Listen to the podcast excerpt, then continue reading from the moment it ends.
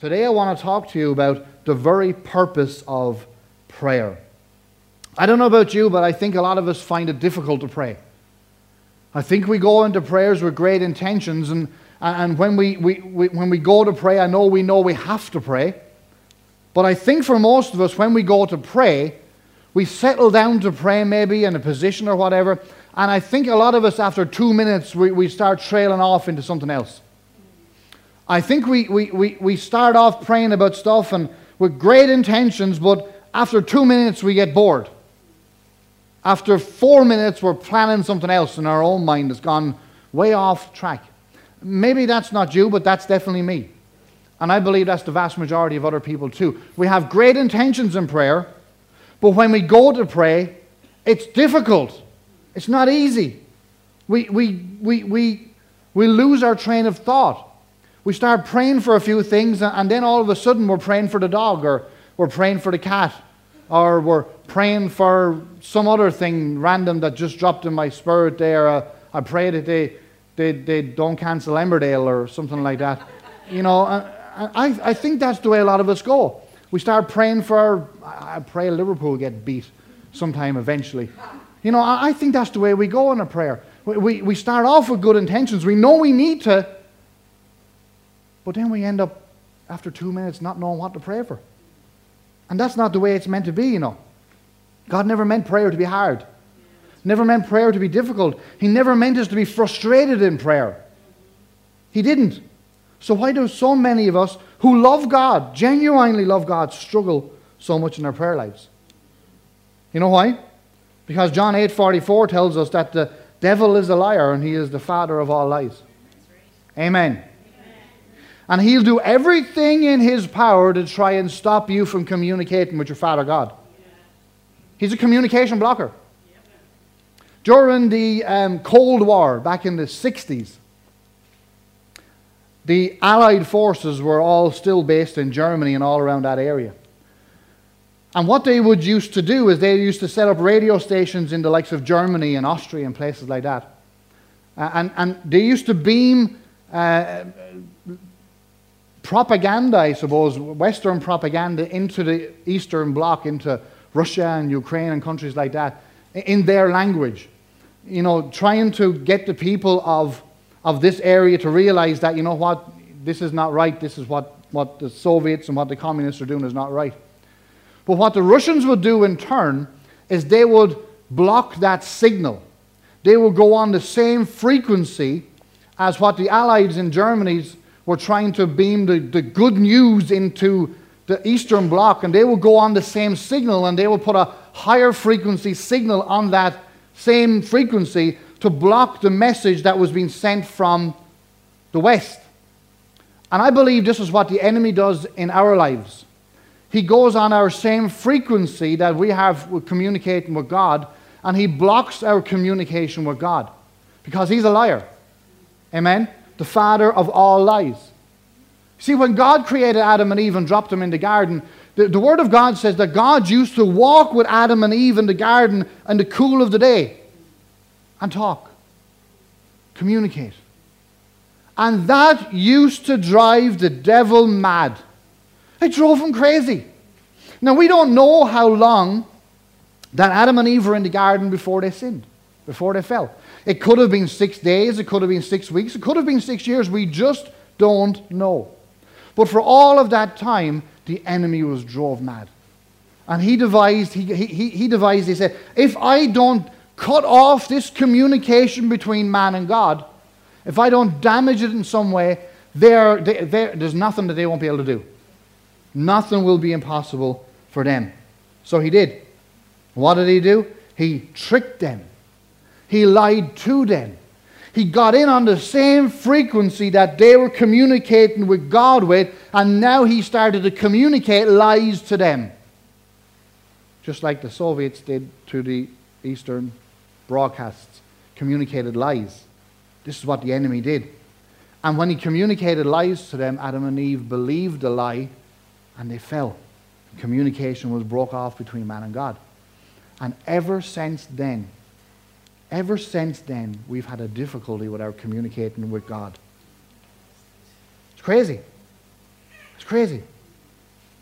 But here's the thing if you, like me, find it difficult sometimes to communicate with God, find it difficult sometimes to pray, find that when we start to pray that we start to trail off after three or four or five minutes, you're not on your own. The Apostle Paul, who wrote two thirds of the New Testament, was in my boat. Now, maybe you feel a little bit braver to say that maybe you trail off too. The Apostle Paul was in the same boat. He said in Romans chapter 8 and verse 26, he said, We don't even know what we should pray for, nor how we should pray. We don't know, he said, what we should pray for. And he said, even in that, we don't know how to pray. So if Paul and I am in the same boat, I think it's easy for us to admit that every one of us, I think, are probably in that same boat. We can all get better at praying. Amen? So, what's the purpose of prayer? What, what is the purpose of prayer? You know what the purpose of prayer is? Communication. Simple as that. It's communicating with God. As I said, back in the garden, you know, back in the garden, God didn't set up a whole structure in the garden where God had this big platform, this big high platform with a throne on it, a little bit like Thanos. God didn't do that for Adam and Eve to come to him, for Adam and Eve to bow down and before him and prostrate themselves before God and, and worship God from a lowly position. God didn't do that. The Word of God says that God walked and talked with Adam and Eve in the garden. I mean, I have this picture in my head of God walking through the garden and Adam and Eve walking through the garden beside him, talking with him, asking him questions loving on him, they loving on each other. It was a relationship. The relationship that we need to have with our God in prayer is that of one communicating with each other, talking with each other. How will you ever better get to know God unless you communicate with Him? Amen? But see, I think we've all, I think we've all been sold a pup, as they say. I think we've all been taught down through the years that we, if we're praying, that we have to we have to beat ourselves up. We have to get to a place where we're completely defeated and completely laid bare before God. And we have to uh, uh, just, we have to go through all of these motions in order for to get God to hear our prayer. And that's not the truth.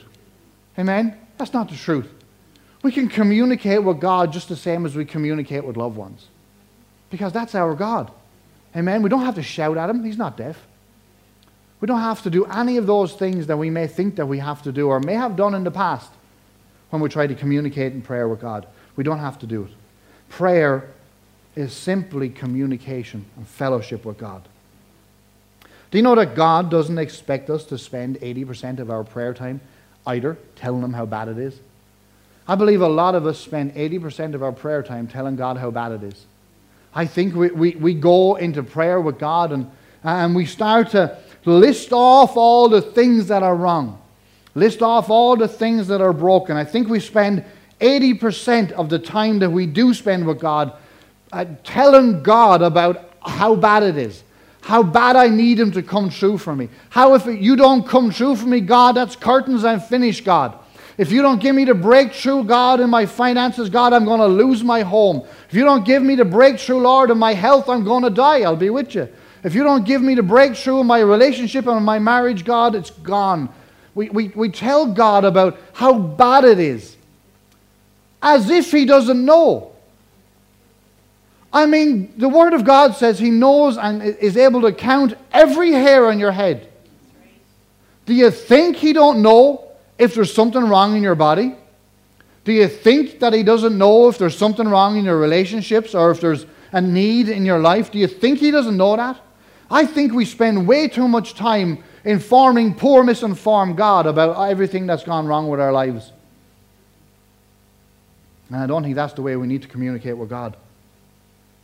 We spend 80, 80% of our time telling God how bad it is, 15% of our time asking Him to meet the need, and 5% praising Him and loving on Him.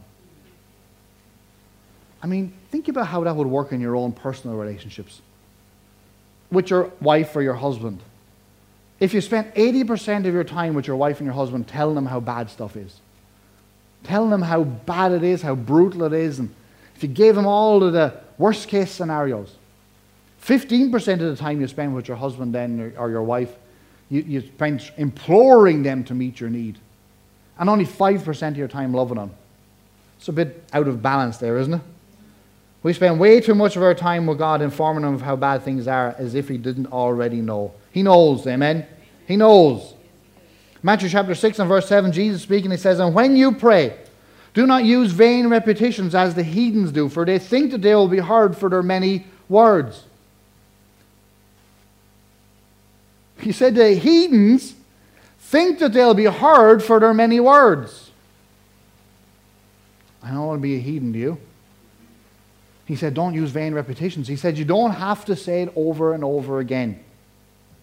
He heard you the first time. He said, This is Jesus speaking. This is not me. Praise the Lord. This is not me. This is Jesus.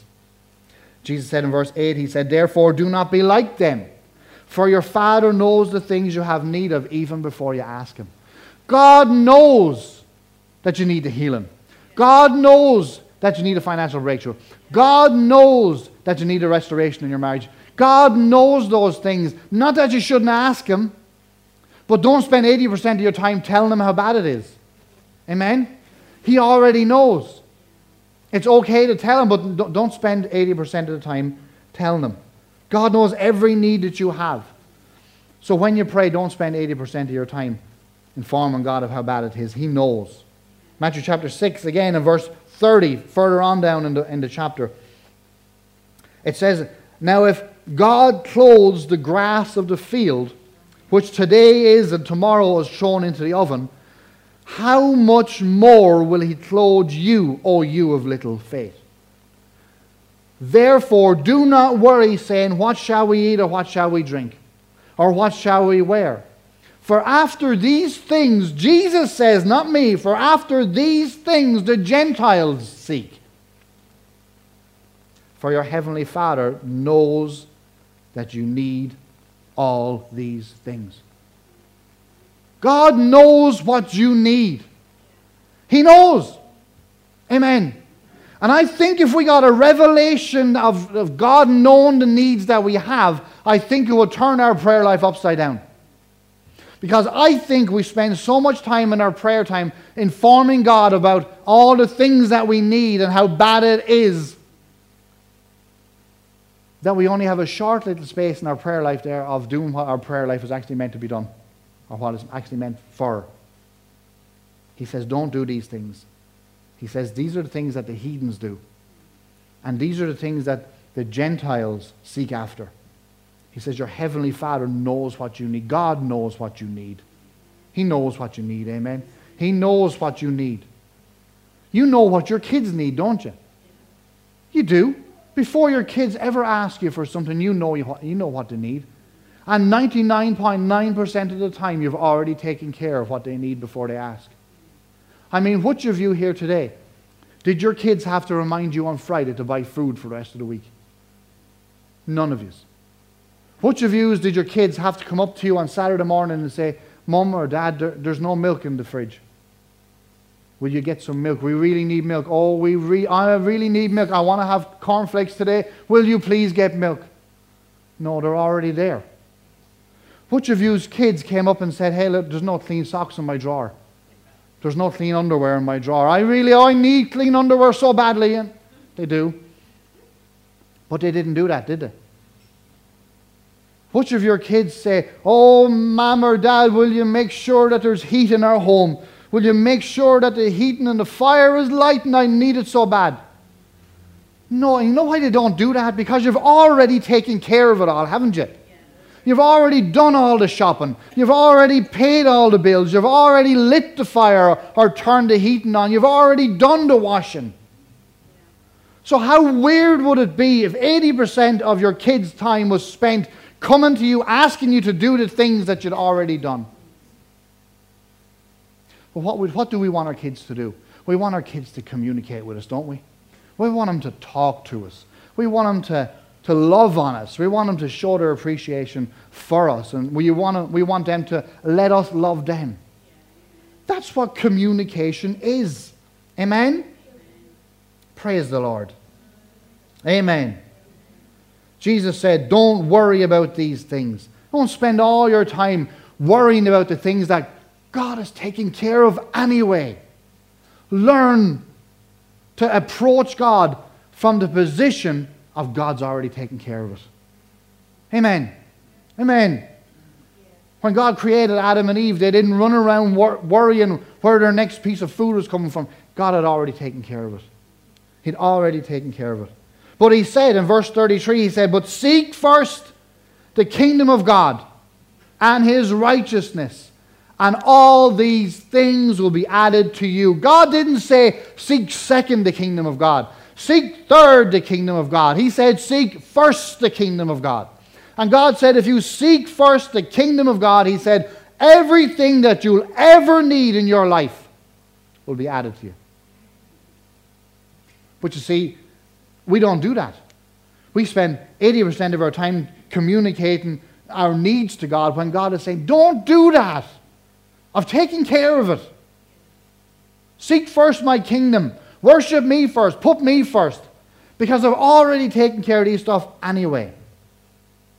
Church, I think if we turn that on its head, spent 80% of our time loving on God, worshiping God, praising God, communicating with God, telling God how great He is, thanking God for everything that He's done for us, I think our prayer lives would completely shift. Amen? We need to start telling God how great He is and worshiping Him. Rather than trying to always, we're trying, it's as if, could you imagine how God feels sometimes? When we spend all of our time with God, asking Him to take care of our needs. He must really feel, did they only just come to me when they have needs? Is, is, I, I, well, this is God's position, actually. Do they only come to me when they have needs? Do they only pulling? Is all, is all they want me for is to be pulling stuff out of me, getting this need met, getting that need? When will they ever tell me that they love me? When will they ever tell me that they're grateful for everything that they do, uh, I've done for them? When will they ever appreciate me? When will they ever just communicate with me on, on, on a loving father basis? That's what God wants. He wants us to communicate with Him on a loving Father basis. Amen. Praise God. You see, and when Jesus' followers came to Him and said, Jesus, teach us how to pray. As we said for the last few weeks, the first thing Jesus did was tell them how not to pray. Because Jesus knew we're going to have an issue with this. He knew that they're going to spend more time asking me for needs. They're going to spend more time praying the way that the Gentiles pray because it feels right or, or sounds right, I don't know, whatever, or, or maybe it looks good on them. They're going to spend more time praying the wrong way than the right way. So I need to tell them, first of all, and this is why we've done the first two weeks on this series on how not to pray. Jesus had to teach them how not to pray first before he could teach them how to pray. And I think if we start to use the model prayer, the Our Father, that Jesus gave us as our template for prayer, we'll do well.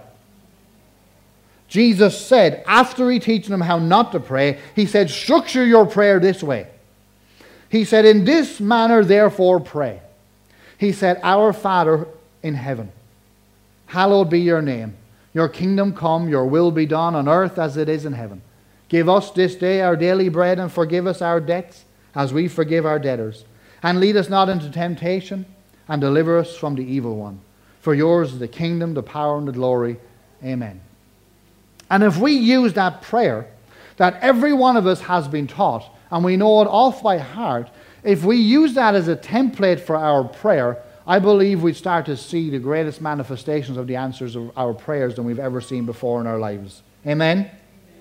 The model prayer. It's called a model prayer because it's a prayer that we can model our prayers off of. Jesus said, When you come to the Father, you praise Him. He said, Our Father who art in heaven, hallowed be your name. You acknowledge Him as your Father.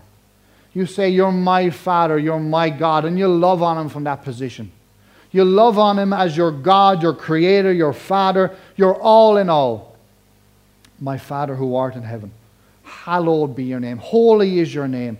And this is how you enter into prayer with God. You put Him first. You worship Him, you praise Him, you give Him thanks for everything He's done and who He is to you. That's how we enter into prayer with our God. He says, Our Father who art in heaven, hallowed be your name. Your kingdom come, your will be done on earth as it is in heaven. I love the way the Passion Translation translates this. It says in verse 10, it says, Manifest your kingdom realm and cause your every purpose to be fulfilled on earth just as it is fulfilled in heaven. Manifest your kingdom realm. We're to ask God to manifest his kingdom realm in our lives. Your kingdom come. Ask God, Lord, I want your kingdom to come in my life. I want the way things are done in heaven to be done all around me. Your kingdom come. I want your will in my life. I want your will in my family. I want your will in my community, in my church. I want your will to be done in everything around me as it is in heaven. I want you to be number one, God. I want you to be number one, numero uno, in my life, in my family, in everything that is around me. I want you to be number one. Nothing else. I don't want any of my needs. I don't want any of my issues. I don't want anything that's happening all around me to take precedence in my life, but I want you, God. That's what the, our Father is telling us. But you see, we pray through the Our Father so quick, we miss this. But this is how Jesus said we're to pray. We're to put Him first. We're to put Him first. Ask God to manifest Himself in our lives, putting Him first. You see, I think for far too long we've been putting the cart before the horse. I think for far too long we've been putting our needs in there before we worship God. I think we have. And I think for most of us, that's where we have made the mistakes. Amen? We have jumped in there with our needs first without ever acknowledging the needs provider. Amen? We need to stop putting our needs before God. We need to put God first. And He'll allow us. There's a place where we can, where we can do that. You see, if we put our needs before God, then God is not obligated to provide for our needs. Because He told us the way we enter into prayer. That's to put Him first. Amen? What we're doing is if we put our needs before we worship God, is we're making gods of our needs. How many of us have made gods of our needs? How many of us have made gods of our needs of, of finances? How many have made gods of, of our needs of a breakthrough? We've made gods of our needs. And if we make gods of our needs, then we don't need God. Amen? We need to stop making needs of our gods. Exodus chapter, making gods of our needs. Amen? Exodus 20 verse 3 says, You shall have no other gods before me. And Jesus himself said in Luke chapter 4, He says, You shall serve you shall worship the Lord your God, and him only shall you serve. Let's not be slaves to our needs. Let's not put our needs before God. Let's not, when we go to pray, let's not spend 80% of our time exalting our needs before God before we exalt God before our needs. If we exalt our God before our needs, then God said, I'll take care of all your needs. Amen? We should always put our God first. Verse 33 says, Seek first the kingdom of God. Put God first. And when you put God first place, Jesus said in verse 11 that we can ask God to give us our daily bread. If we put God first, then God said, Now you can ask me for your daily bread. We can bring our needs before God. Give us this day our daily bread. Again, the Passion translation puts it this way. In verse 11, it said, We acknowledge you as our provider of all we need every day. We acknowledge God as our provider of every need that we have every day. There was a note attached to the Passion Translation, and I love what it said. It said, Bread becomes a metaphor for our needs, physically, spiritually, and emotionally. Jesus is teaching us here to acknowledge our Father God as our provider of all of our needs each day. That's what Jesus was teaching us. He was teaching us that we need to acknowledge Jesus We need to acknowledge God as our provider for every need that we have every day. Once you put God in His place, then God said, Now you've created an environment where you now can bring your needs before God. But put Him first. Then bring your needs before God. Give us this day, Lord, our daily bread. Lord, I ask you to give me everything that I need this day, whether it be healing, whether it be a financial breakthrough, whether it be another kind of breakthrough, whatever it may be. God said through Jesus, once you put God first, now you can bring your needs before God. Give us this day our daily bread, our everything that we need. Isn't that amazing? Isn't that, that's absolutely that's that's mind blowing. That God said, You put me first and ask me for whatever you need. And we know we were the same as parents. If all our kids ever did with us is come and pull on us, give me this, give me this, give me this, give me this, give me this, we get very tired of it eventually. You know, we do our best to, to provide their needs for the first couple of times they'd ask. But if all they ever did was keep on coming and asking and then not saying thank you when you provided it, you kind of get fed up with that, wouldn't you? If the only relationship that you had with your kids is when they had a need, then you get fed up with it. I'm not saying that God gets fed up with us in any way, but, but we do the same. Amen? So we shouldn't approach God that way. Because God says, I take care of all your needs, but you need to put God first. Philippians chapter 4 and verse 19 says, It says, And my God shall supply all of your needs according to his riches and glory by Christ Jesus. God wants to provide your needs. He's a provider through Jesus. He's well able. And we have access to that provision through communication with God in prayer. You know, when we pray, there's a certain position that we need to take. And I'm not talking about physical position.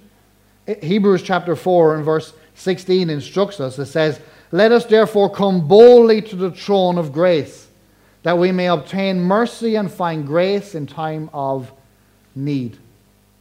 You'd think sometimes to hear some people praying that Hebrews 14, 16, or 4, 16 didn't appear in their Bible. You would. Because to hear some people pray, you would think that that wasn't in the Bible. Because they pray in a kind of a way that's a fearful way of praying. They pray in a kind of way, oh Lord, how, how, how bad I am, Lord God, and, and Lord, I know that you couldn't look on me after what I did last week, and I know, God, I'm, I'm bad, I know I done this, I know I done that, I, I, I, know, I, know, I know, God, how undeserving I am. Begging, pleading, crying before God in prayer. My personal favorite is, if it be your will, God, when we pray, if we pray according to God's word, it's according to his will. Amen? If we pray according to God's word, it's according to his will. God is there. He's on our side. Amen? He's not against this in any way. He's not wanting to withhold from us, he's wanting to give to us. But we're the ones that ties God's hands when it comes to our provisions being met. Amen? we got to remember that the Word of God says when we pray, we don't come into the throne room of God meekly or fearfully. It says we come boldly. We come boldly into the throne room of God. Like, there's a huge difference, isn't there?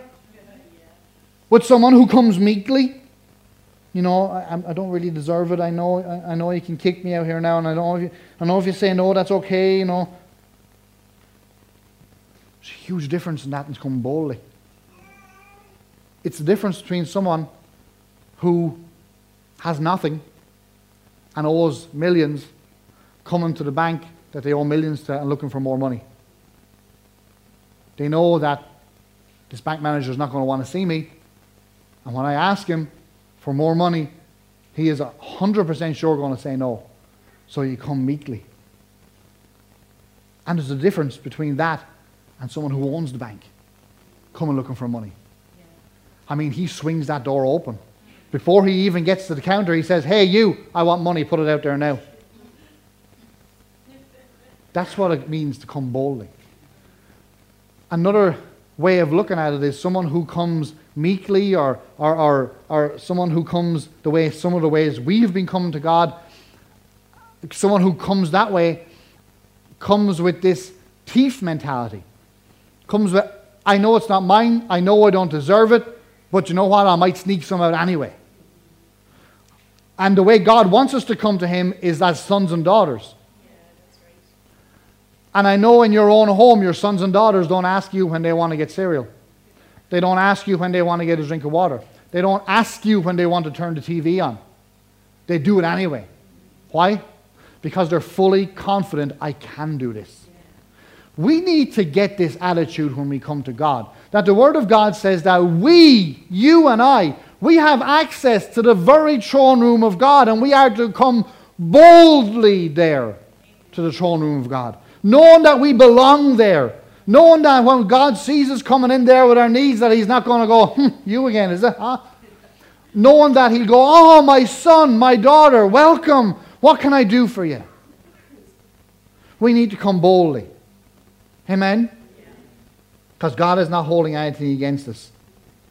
He's not out to put us down. He's not out to knock us down. Church, we have VIP access to the very throne room of God. VIPs we are. He's expecting us. Amen? He's expecting us. God is expecting you. We have the access. Don't throw away your access. Because as we said at the very start, the enemy's a liar. He's the accuser of the brethren. And he wants you to come meekly. He wants you not to come at all, in actual fact. He wants you to get to a place where you're so fearful of, of, of a, a, God that you won't even come at all. But God says we are to come boldly. Not that we deserve it in ourselves, but because of Jesus we deserve it. Amen. He gives us access. Amen. God provided it all. Amen. We need to get it into our heads that God is taking care of it all. Everything. He has supplied all of our needs according to his riches and glory by Christ Jesus. Church, we need to change the way that we approach God in prayer. We need to realize that, that God has stored up answers for us. He has stored up a heavenly storehouse for us in heaven. Every one of us. It's filled with all the answers to every prayer that you're ever going to ask. And I know when our day comes and when we stand before God, I want to see my storehouse empty.